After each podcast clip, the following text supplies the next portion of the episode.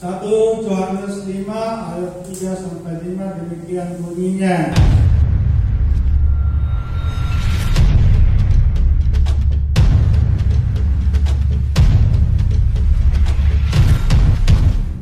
Sebab inilah kasih kepada Allah yaitu bahwa kita menuruti perintah-perintahnya perintah-perintahnya itu tidak berat sebab semua yang lahir dari Allah mengalahkan dunia.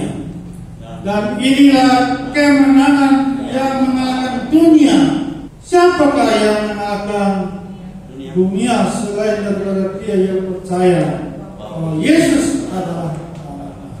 Nah dari ayat-ayat yang kita baca ini dapat kita jawab bahwa yang bisa mengalahkan dunia itu adalah orang atau seseorang yang percaya bahwa Yesus adalah anak. Nah dunia itu dikatakan juga dalam Alkitab ini kalau dikatakan berbicara tentang mengalahkan berarti dunia itu adalah rintangan. Dunia itu adalah musuh. Dunia itu bagaikan oknum ataupun pribadi ataupun sesuatu yang bergerak memerangi kita, menahan laju kita, membelokkan arah langkah kita. Jadi merupakan seperti pribadi, oknum ataupun sesuatu yang bergerak Nah, itu dikatakan harus kita kalahkan.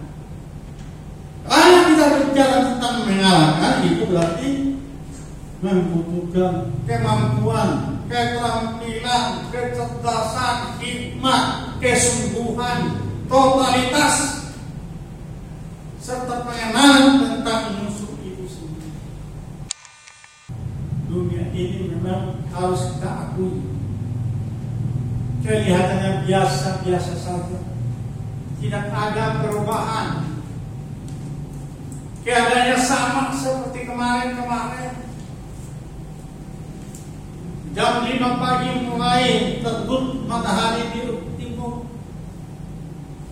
Kemudian nanti sore tenggelam di barat. Tetap berjalan 12 jam siang hari, 12 jam malam hari. Tidak ada hal-hal yang kelihatan. Tetapi tetapi ada kegerakan yang kelihatan dan yang tidak kelihatan, yang kita akui ataupun tidak kita akui. Sesungguhnya dunia ini makin hari makin keras, tekanan hidup semakin keras, masalah-masalah manusia semakin kompleks.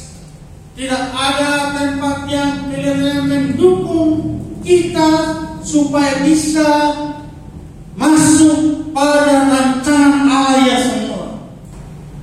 Ya Tuhan sangat yang masih kelihatan.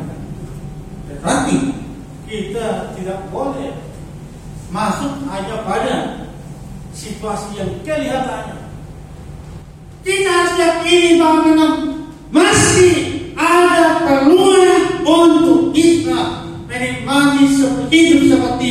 yang Tuhan rencanakan sejak semula.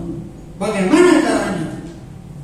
Jadi di dalam pembacaan firman Tuhan pada hari ini, pada akhirnya kita diberikan konklusi atau kesimpulan kecil bahwa memang untuk hidup yang bermakna, hidup yang berkemenangan hanya dapat kita nikmati jika hidup bersama-sama dengan Tuhan Yesus Kristus, yaitu iman kita.